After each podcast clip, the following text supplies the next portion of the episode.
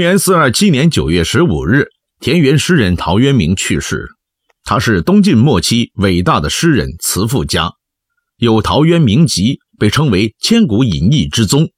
他的《桃花源记》虚构了一个没有剥削、人人平等的理想世界，思想已经上升到了空想社会主义的高度。二零二零年九月十五日，谢涛听世界的两晋部分正式落幕完结。花了十八个月，讲述了七百集，两晋的历史尽在谢涛听世界。接下来，我们就要等南北朝的到来了，敬请关注。